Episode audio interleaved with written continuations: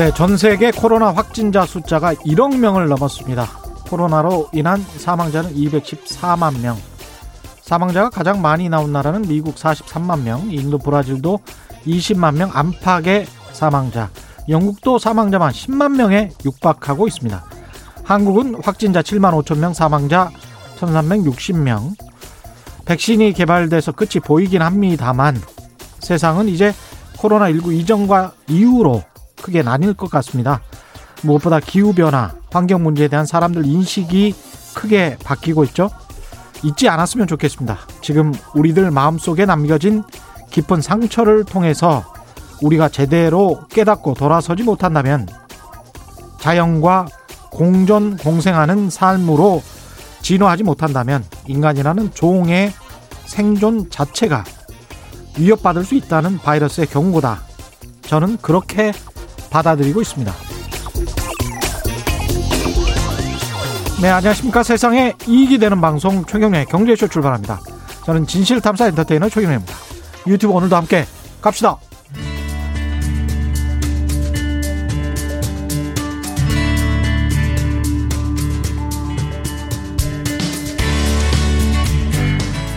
경제방송 아무거나 들으면 큰일 납니다. 듣고 또 들어도 탈이 나지 않는 최경령의 경제쇼.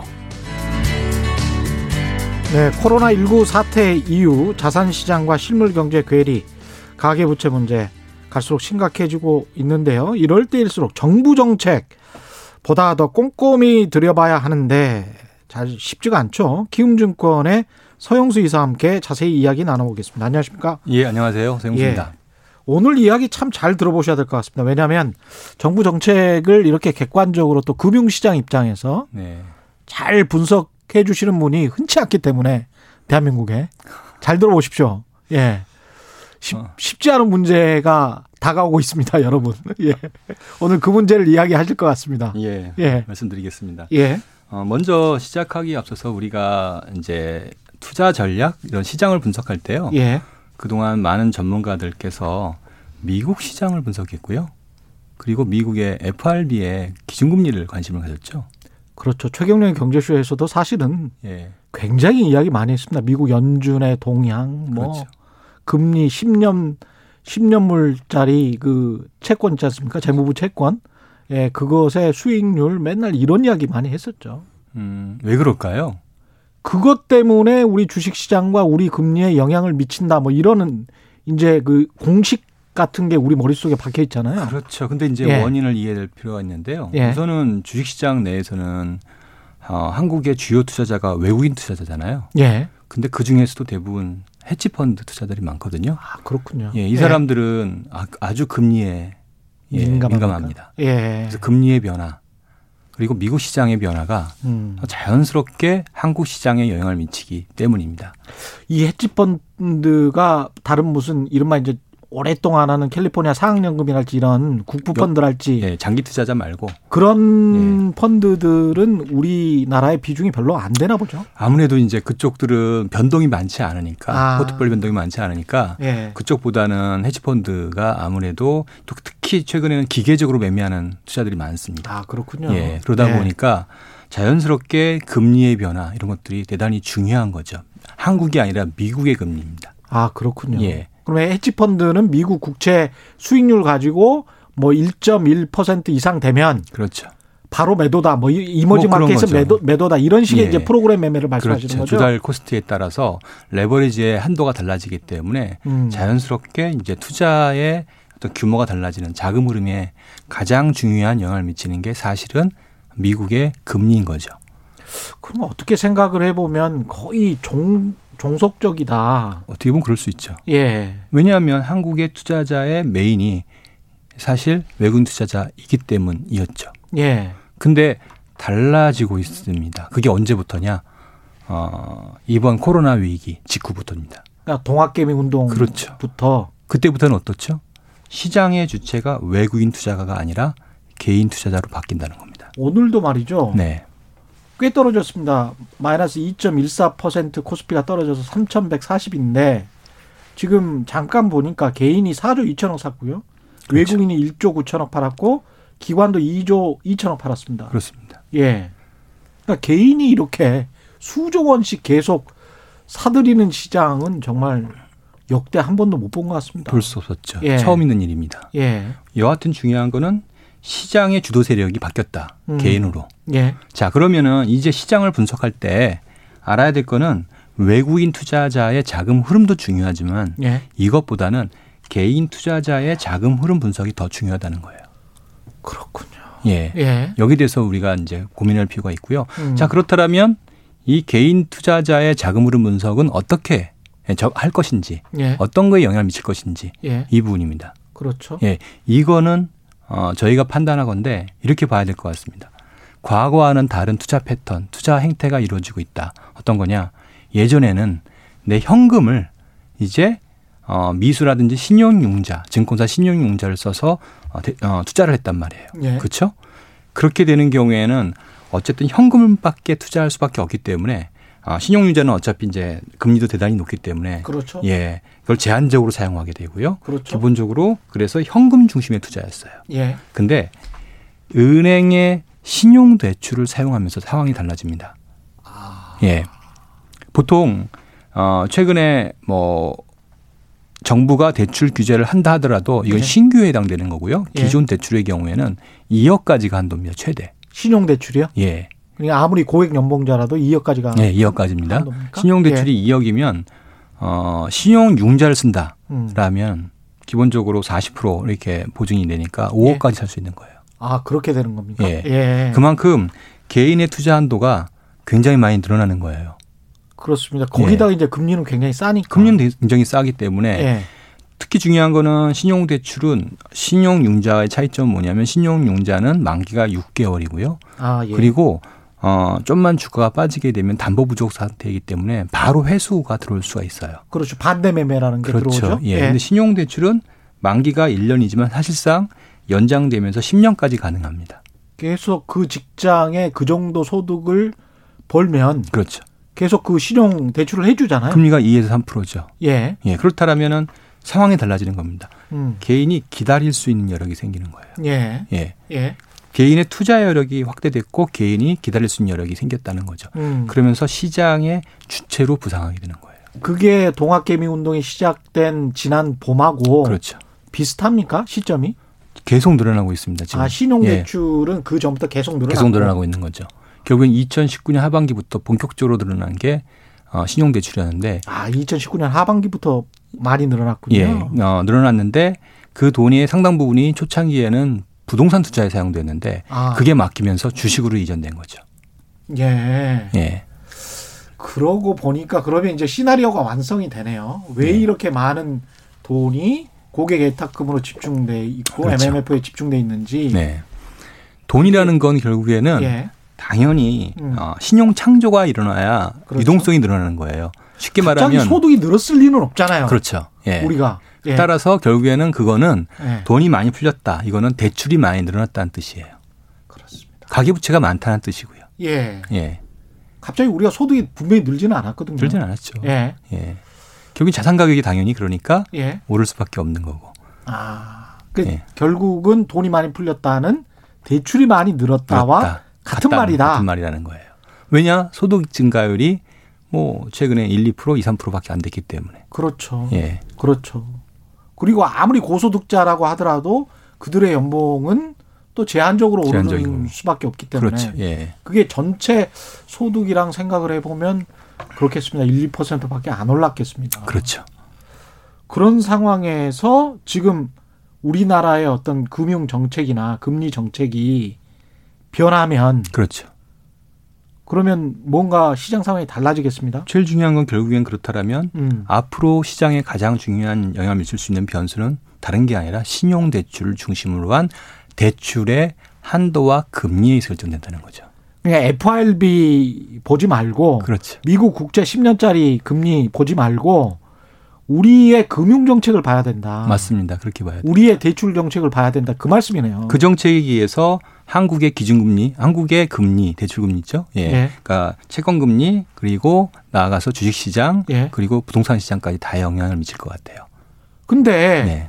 이제 우리가 갖고 있는 우리라고 하기는 좀 힘듭니다만은 상당히 많은 시장 참여자들이 갖고 있는 믿음은 미국이 안 올리는데 그렇죠. 한국이 무슨 올리겠어? 이제까지 별, 그 기조를 항상 따라갔는데 그렇죠. 이런 어떤 강력한 믿음이 있단 말이죠. 네, 그래서 맞습니다. 이제 주식 시장도 그 3천 위에서 이렇게 왔다 갔다 하는 것 같고 그런데 한국도 독자적으로 뭔가 금리나 대출 다른 규제 정책을 할 수 있는 겁니까? 추세는 바꾸기 어렵다. 그러니까 음. 따라는 갈 것 같다. 이렇게 보는데요. 예. 강도는 충분히 다르게 할 수 있다. 예. 이렇게 말씀드릴 수 있을 것 같아요. 예.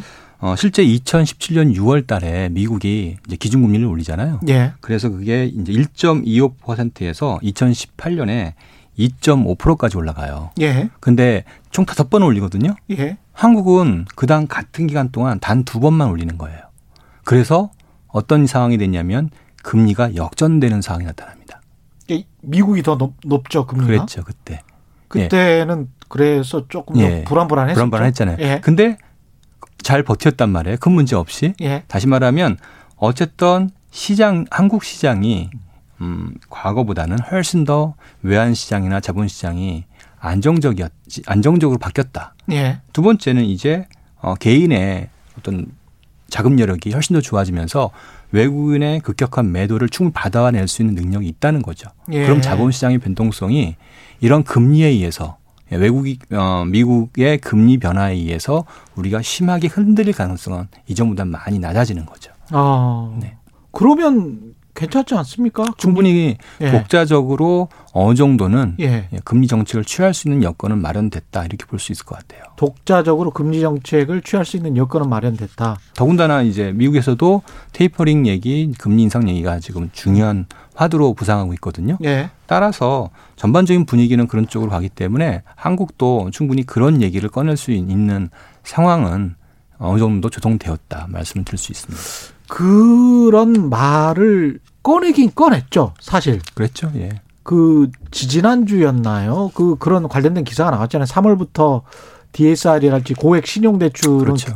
규제하겠다. 예. 아까 말씀하신 2억 원 이상 뭐 1억 원 이상이었습니까?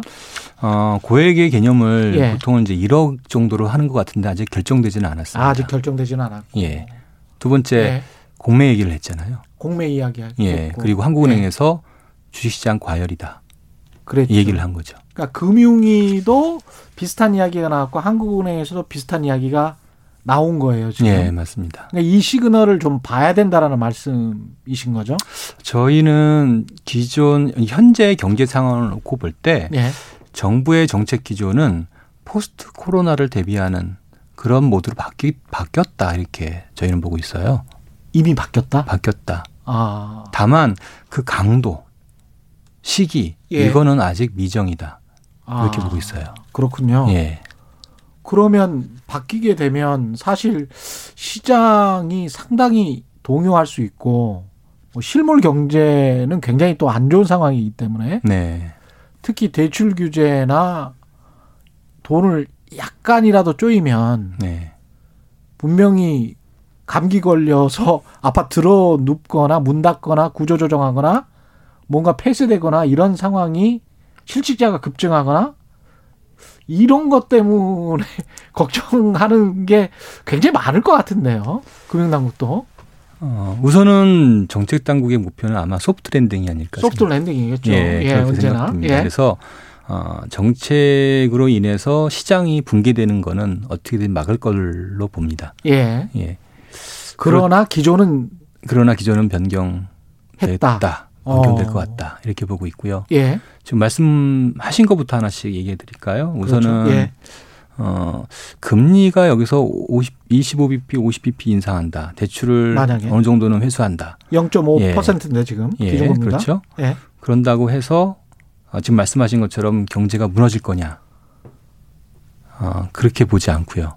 그렇게 보지 않는다. 거꾸로 지금 예. 아셔야 될 거는 이게 문제가 뭐냐면 어, 체감 경기와 음. GDP 경기가 다르기 때문이에요. 아. 예, 체감 경기란 무엇을 말하냐면 어, 노동 고용 관련된 경기가 있죠. 예. 당연히 자영업이라든지 예. 이런 예, 고용 관련된 경기인데 아시다시피 자영업자 너무 안 좋잖아요. 안 좋습니다. 예.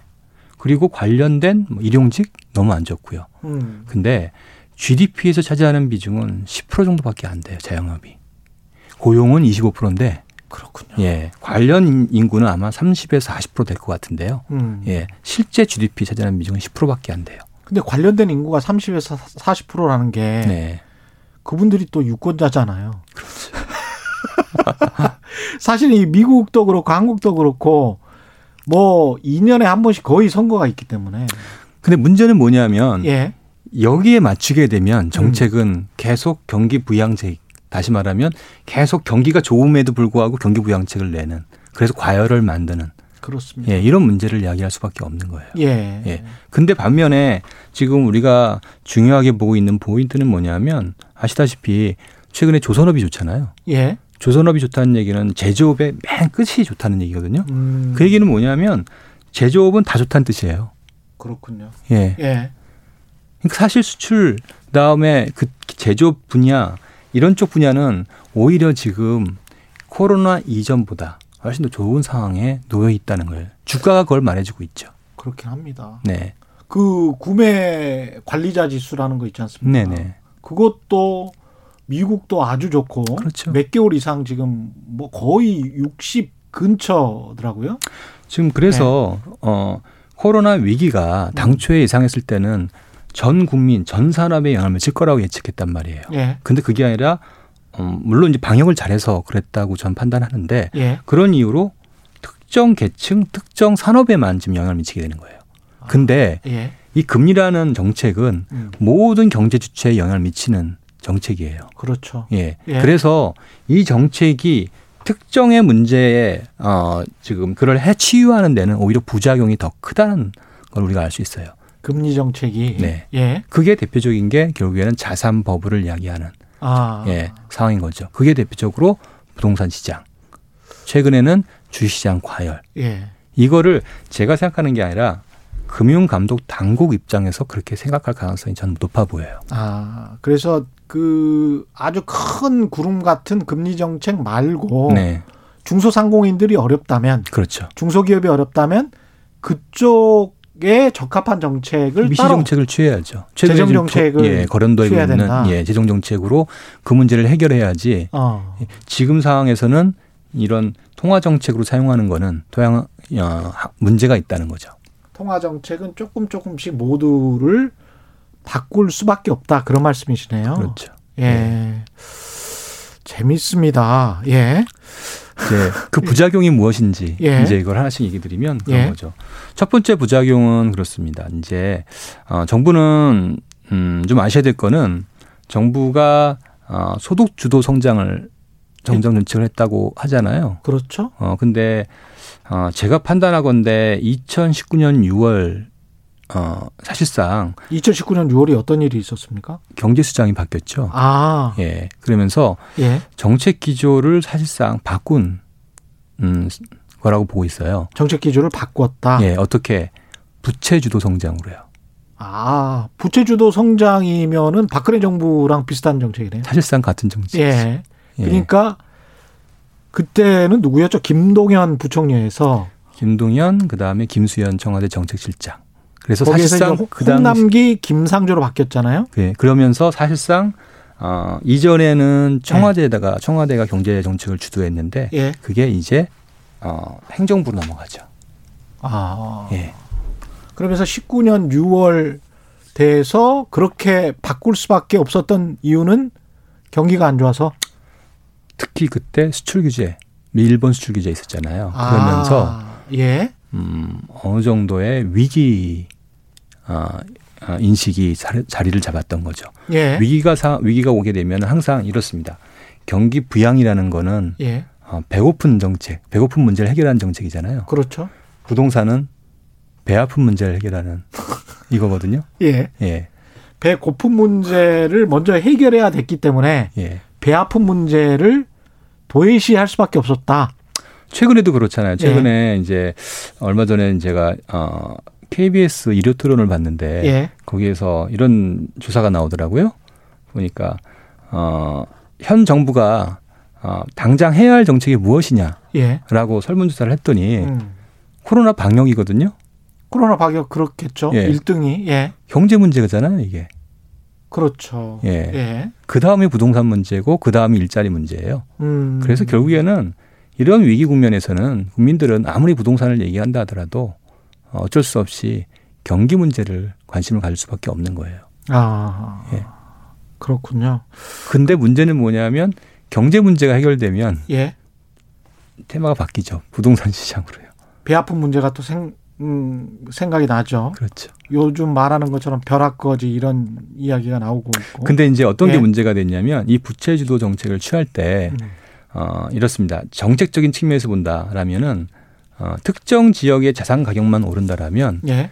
사실상 이게 큰 문제는 안 돼요. 음. 예. 예. 물론 뉴스에는 뭐 어, 많이 오를 수 있지만 근데 이게 어, 특정 지역이 아니라 전국적으로 집값이 오른다.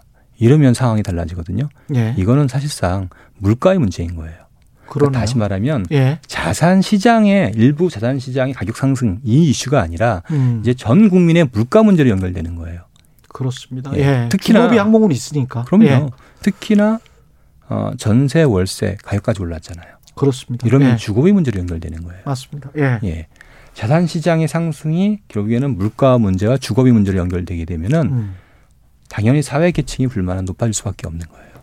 오늘 신문 기사 인터넷에서 봤으니까 신문 기사라고 말하기는 좀 그렇고요. 공깃밥이 천 원에서 천 오백 원으로 올랐더라고요. 음. 근데 공깃밥이 천 원인 게 제가 한 10년, 20년 정도 이렇게 봤던 것 같거든요. 공깃밥 천 원은. 근데 500원 밖에 안 올랐지만 1,500원이면 50% 오른 거 아니에요? 어, 이 심상치 않다 이런 느낌을 가졌습니다. 그렇게 되는 거죠. 예. 결국에는 어, 자산 가격이 이제 부작용이 음. 이렇게 나타나는 거고 특히 이제 선거를 앞둔 정치권 입장에서는 이 문제를 어, 무시할 수 없는 예. 그런 시점이 놓인 거죠.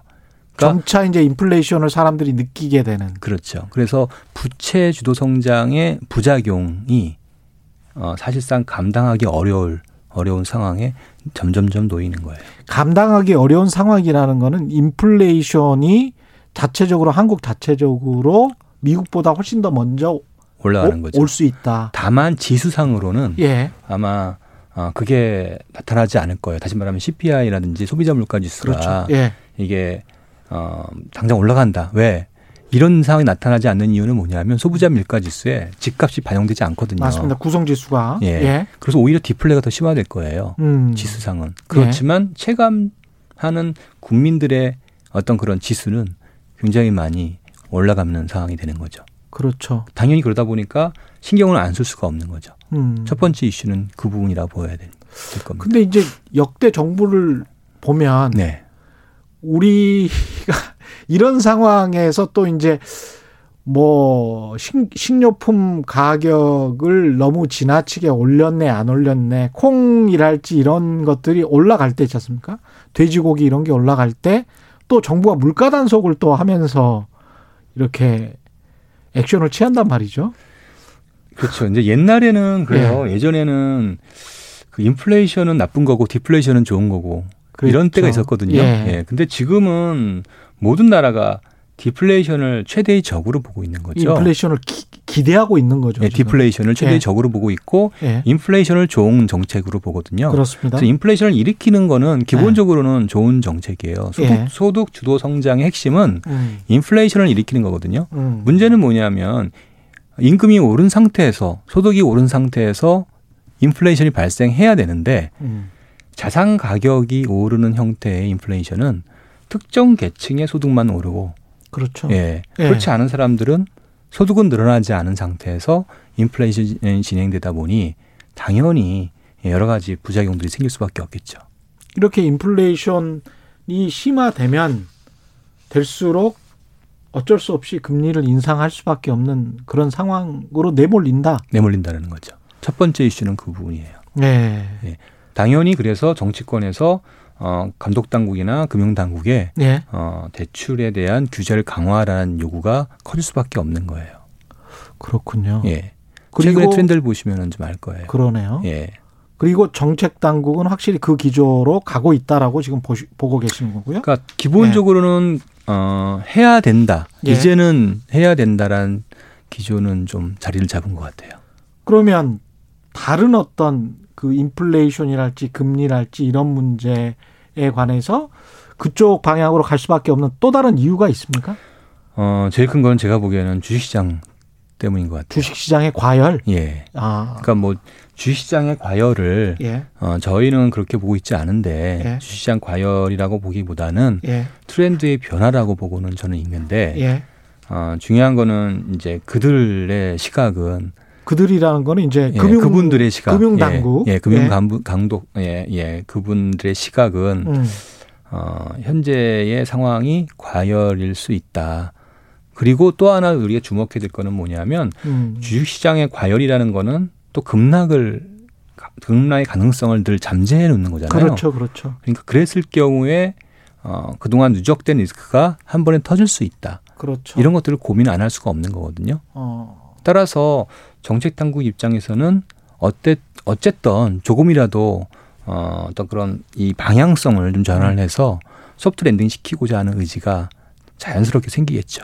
그러니까 이주열 한국은행 총재가 주식시장 버블에 대해서 우려를 살짝 제기했죠. 그렇죠. 살짝. 예. 네, 살짝 제기하고 금융위에서도 그런 이야기가 나오는 것들이 다 그런 복선이 있다는 거네요.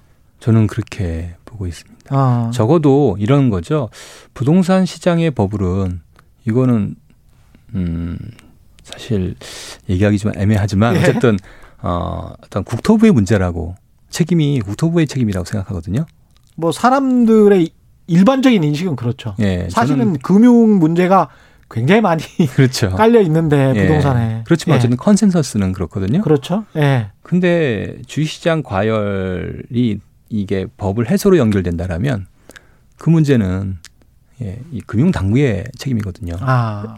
예. 그래서 선제적으로 대응할 가능성이 높아지고 있다. 갈수록 좀 높아질 높아지고 있다. 음. 그런 이유로 예. 지금 얘기되는 게 뭐 알다시피 최근에 제기된 게 이제 어 3월 경에 신용 대출에 대한 원리금 분할 상한. 예. 예. 이게 이제 DSR 강화, 원리금 분할 상한.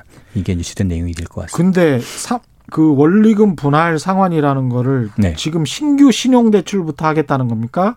아니면 기존의 신용 대출도 원리금 분할 상환을 강제하겠다는 겁니까? 어, 큰 그림에서 대충 안은 나왔는데요. 예. 디테일한 건 결정되지 않았습니다. 아마 아.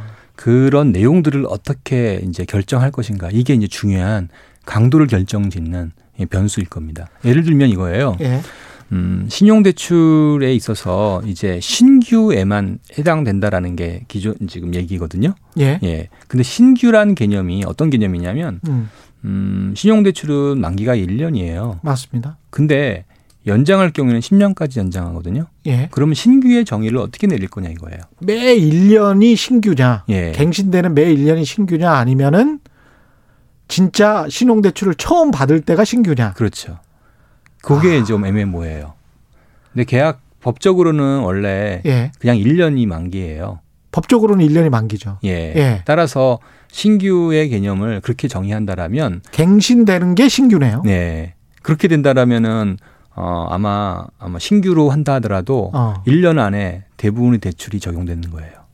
와, 이거는 샥인데. 그렇게 되면 이거는 엄청난. 충격을 줄 수 있습니다. 이게 신용 대출이 어느 정도 지금 나갔나요?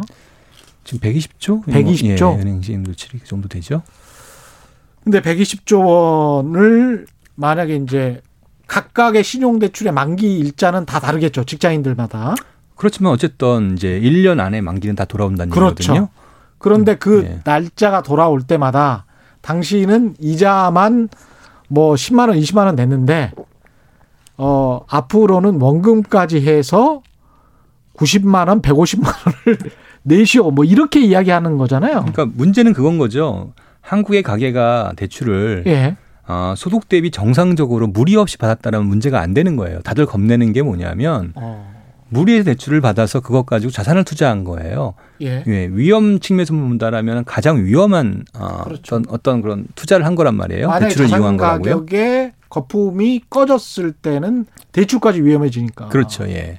가장 위험한 방식인데 음. 어 그 걱정을 하는 이유는 그런 위험한 행위들이 보편화되어 있다. 그렇죠. 예. 예. 그러니까 걱정을 하는 거죠. 근데 이게 지금 1년짜리 만기지 않습니까? 예. 1년짜리 만기인데 가령 뭐 5천만 원이나 1억 원 고액 연봉자 같은 경우에 빌렸단 말이죠. 그걸 원리금을 1년 안에 1억 원을 상환하라 이렇게 할 수는 없는 거 아니에요. 어, 물론 그렇게는 하지 그건, 않고요. 그건 완전히 무자비한 건데. 그건. 예를 들면 만기를 뭐 예. 10년이나 가정하고 예. 나눠서 한다든지 이렇게 할 수는 있을 거예요. 아니 계약서상 1년인데 원리금 분할 상환을 하라면 1년 안에 해야 되는 거 아니에요. 방법은 그래서 만기를 사실상 10년으로 가정하고 10년으로 가정하고 예. 그렇게 할 수 있는 거죠. 그래서 어쨌든 중요한 거는 그 충격을 최대한 줄여서 음. 점진적으로 도입하겠다는 게 감독 당국의 입장이에요. 말씀드렸지만 정책 당국이 요구하는 거는 soft landing이지 음. hard landing이 아니거든요. 그러면 어떤 식으로 3월에 결정이 될지 모르겠습니다, 지금. 현재까지는 결정된 게 없다 이렇게 보시는 게 맞을 것 같고요. 그렇죠? 예. 다만 문제가 있어요. 음. 뭐냐면 어, soft landing을 어, 정부가 원한다. 예. 그래서 이 정책을 집행하다 보면 soft landing이 아니라 정부 정책이 오히려 과열을 야기하는 거예요. 너무 약하게 나올 경우에 그렇죠. 왜냐하면 음. 3월 달에 한다라고 하면 음. 2월 달은 뭐 하죠? 당연히 대출을 미리 땡길 거 아니에요. 이미 시- 지난 11월 달에 그런 현상이 나타났거든요. 똑같은 현상이 나타났었죠. 예. 예. 그러니까 또 똑같은 현상이 나타나면은 지금 대출을 줄이려고 하는 정책을 취하는 건데 예. 오히려 대출이 더 많이 늘어나는 거예요. 그래서 아까 그 말씀하셨군요. 앞으로의 신규 대출부터냐, 그렇죠. 기존의 대출이냐 이게 굉장히 중요하다는 말씀. 그렇죠. 약하게 할 경우는 그런 이제 자산 시장의 거품을 더하게 할 수 있다. 따라서 감독 당국, 금융 당국이 이걸 기술적으로 정말 잘 해야 되는데 어, 그 부분은 이제 우리가 지켜봐야 할 부분인 것 같아요. 좀 강하게 시, 나온다고 시장이 반응할 경우에는 시장이 깜짝 놀랄 경우에는 그렇죠. 그거는 이제 크래쉬로 갈 수도 이번에도. 그랬잖아요. 공매도 예. 얘기 나오니까 시장이 굉장히 깜짝 놀랐잖아요. 그랬죠. 예. 예. 그러다가 이제 물러섰는데 어쨌든 지금 이런 이벤트들이 계속 일어날 가능성은 있어 보여요. 왜냐 다시 말씀드리지만 지금 정책 기조를 변경해야 할 예, 지금 이 어떤 요구 환경 이런 것들이 너무 좀 어, 계속 증가하고 있거든요. 예. 예. 그러다 보니까 어쩔 수 없이 바꿀 수밖에 없는 거예요. 중간에서 어떤 접점을 지금 약하게 나올 경우와 좀 강하게 나올 경우 이 사이에서 어느 어떤 수준의 어떤 규정을 가지고 어떻게 나올지는 참 모르겠습니다만은 또 시장이 어떻게 반응할지도 참 궁금합니다. 맞습니다. 예. 어쨌든 그래서 그 상황들을 보고 대응을 해야지. 예. 그러니까 말씀드렸지만 한편으로는 제가 보기에는 적어도 단기적으로는 음. 정부의 정책 기조가 어, 시장의 어, 어떤 그런 방향을 바꿀 정도의 예. 강도 높은 정책은 나오지 않을 것 같다. 그렇게 생각하고 있거든요. 하지만 그렇군요. 반대편에서 음. 그렇지 않을 가능성도 우리가 염두에 둬야 하는 예. 다시 말하면 어, 올해 시장은 이런 어, 포스트 코로나의 정부 정책에 대해서 대비를 하고 접근해야 된다. 아. 예, 이렇게 말씀드릴 수 있을 것 같아요. 지금 신용 대출뿐만이 아니고 다른 대출들도 손댈 가능성이 있습니까? 지금 음, 대출 증가의 핵심은 예. 결국에는 신용대출, 전세자금 대출이거든요. 예. 그래서 전세자금 대출도 이거를 원리금 분할 상환을 도입을 지금 추진하고 있는 거죠. 아 그래요? 네. 전세자금 대출도 네. 하기사 전세 보증금이 그렇게 오른 이유가 아주 쉽게 싸게 돈을 빌릴 수 있었기 때문에 그렇죠. 예. 예. 결국에는 그리고 그 돈의 상당 부분은 또 이제 뭐 투자라든지 다양한 데 썼을 거고요. 그렇죠. 중요한 건 어쨌든 대출의 꼬리표가 없기 때문에 음. 어, 이 문제는 늘 생길 수밖에 없는 거죠.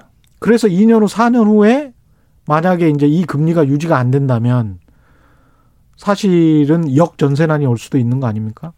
결국에는 그래서 이제 금리의 변화가 중요할 텐데 그렇습니다. 정부 입장에서 참 난감한 게 타이밍상 미국에서도 테이퍼링 이런 음. 얘기 하잖아요. 그렇죠. 자연스럽게 금리가 올라간단 말이에요. 음. 그러면 어쨌든 한국도 금리가 올라갈 것이다라는 우려가 있죠. 예. 그러면 자- 자연스럽게 지금 말씀하신 말씀드렸던 이런 예.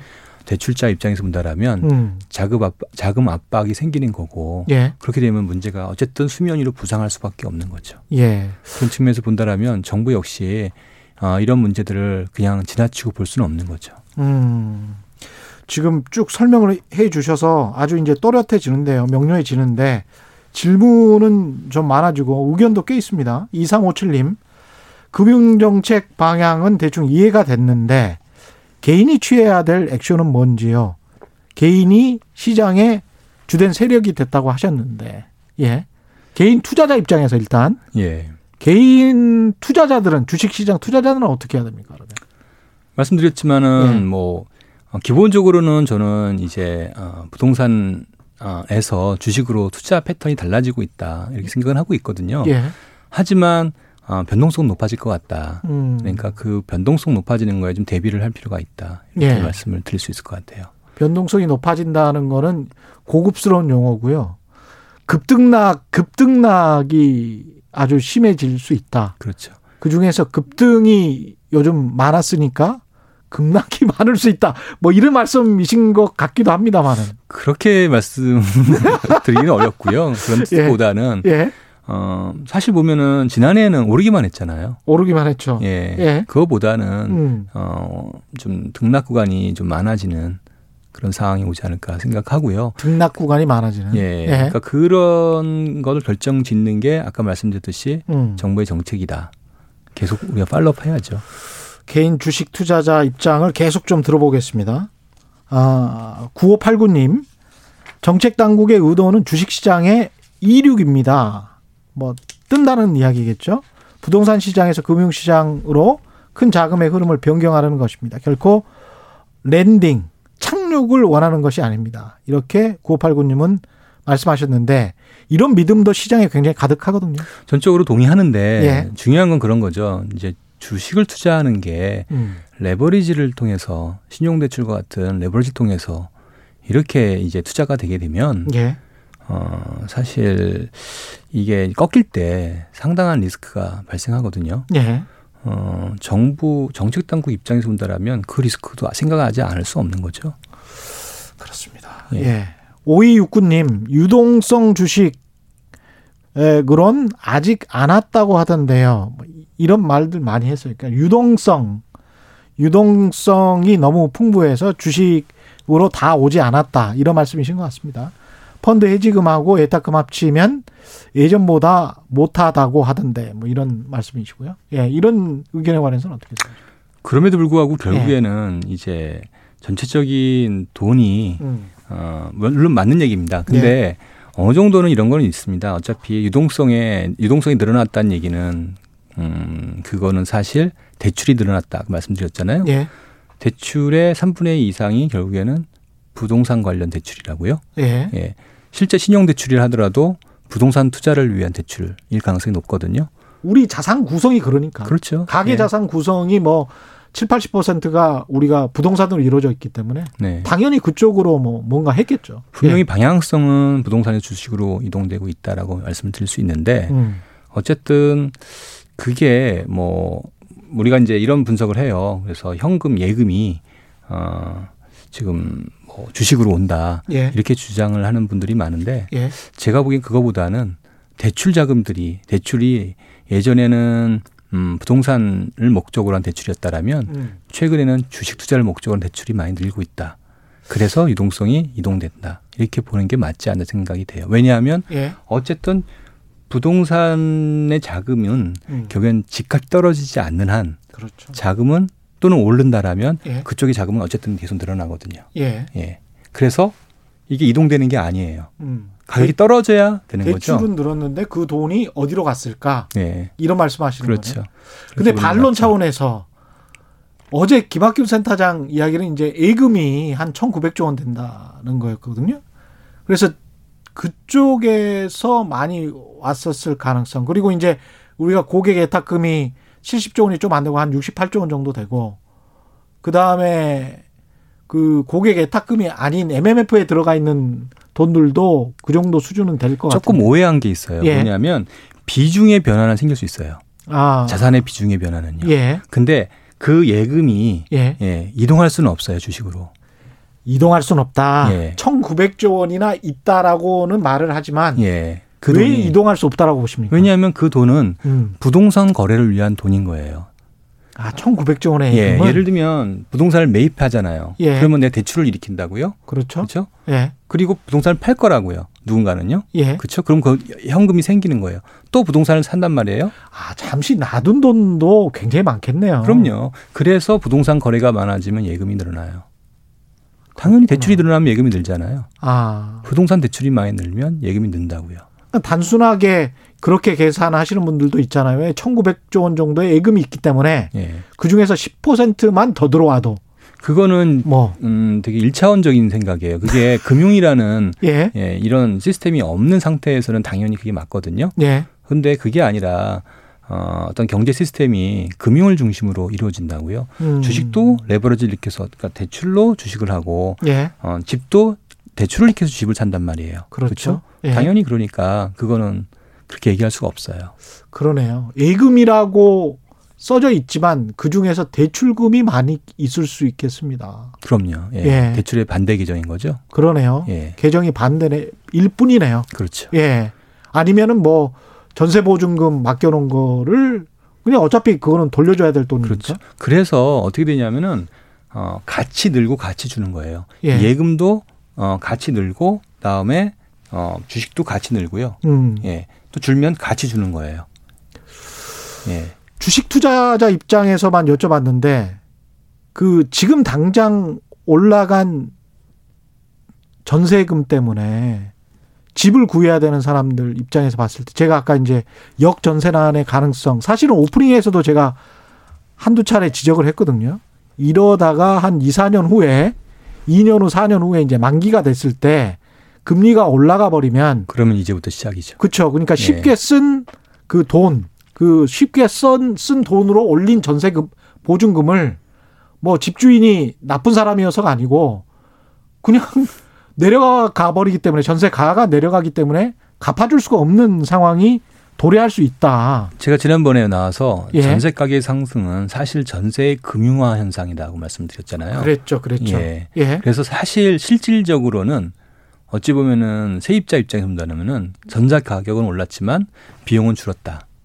그 얘기를 한 적이 있어요. 예. 거꾸로 얘기하면은 음. 이제 금리가 올라가고 원리금 분할 상환을 하게 되고 그 대출 한도가 준다는 얘기거든요. 이렇게 되면 원리금 분할 상환. 예. 어유. 그러면 전세의 금융화 현상이 퇴보하는 거죠.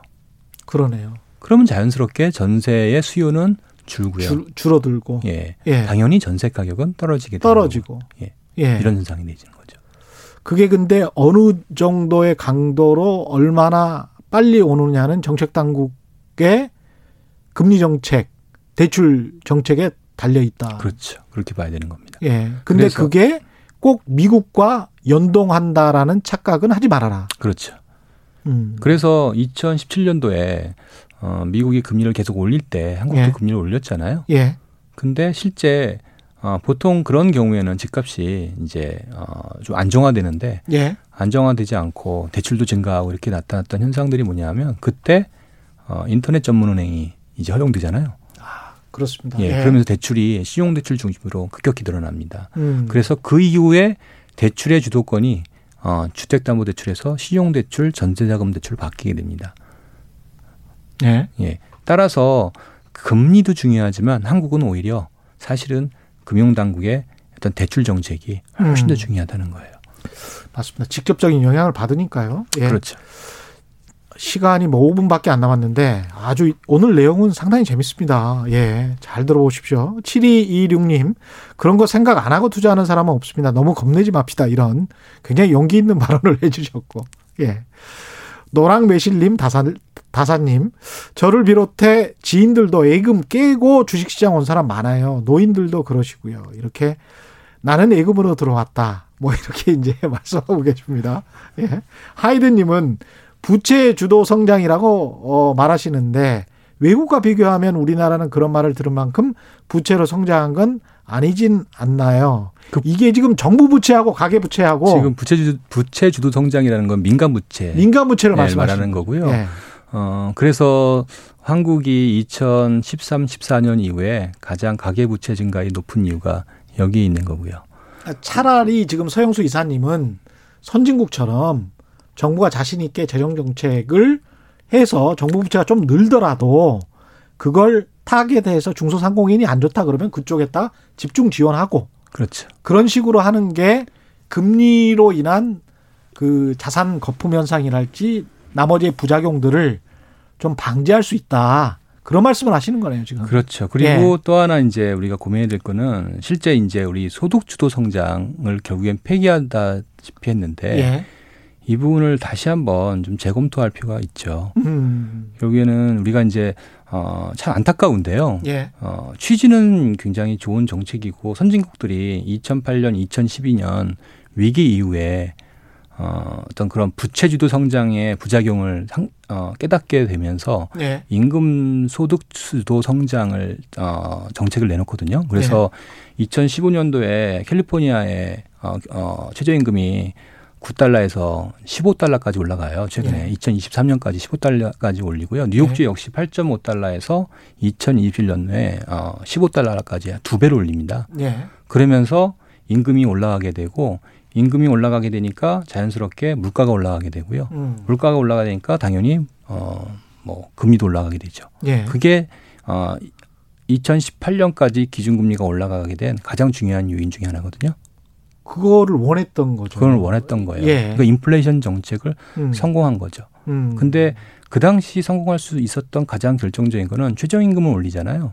당연히 그러면 기업의 원가가 올라가잖아요. 예. 기업의 원가가 올라가면 그거를 가격에 반영시켜야 돼요. 그렇죠. 다시 말하면 소비자에게 그 부담을 전가시킬 수 있어야 돼요. 그렇습니다. 그러면 네. 정부가 오히려 그것을 할 수 있도록 어, 권장 또는 놔두든지 음. 이렇게 되고요. 두 번째는 뭐냐면 당연히 기업이 부담이 생기잖아요. 예. 가격을 올리면 경쟁력이 떨어진다고요. 어. 그러면 경쟁 강도를 완화시키는 정책을 취해야 됩니다. 아.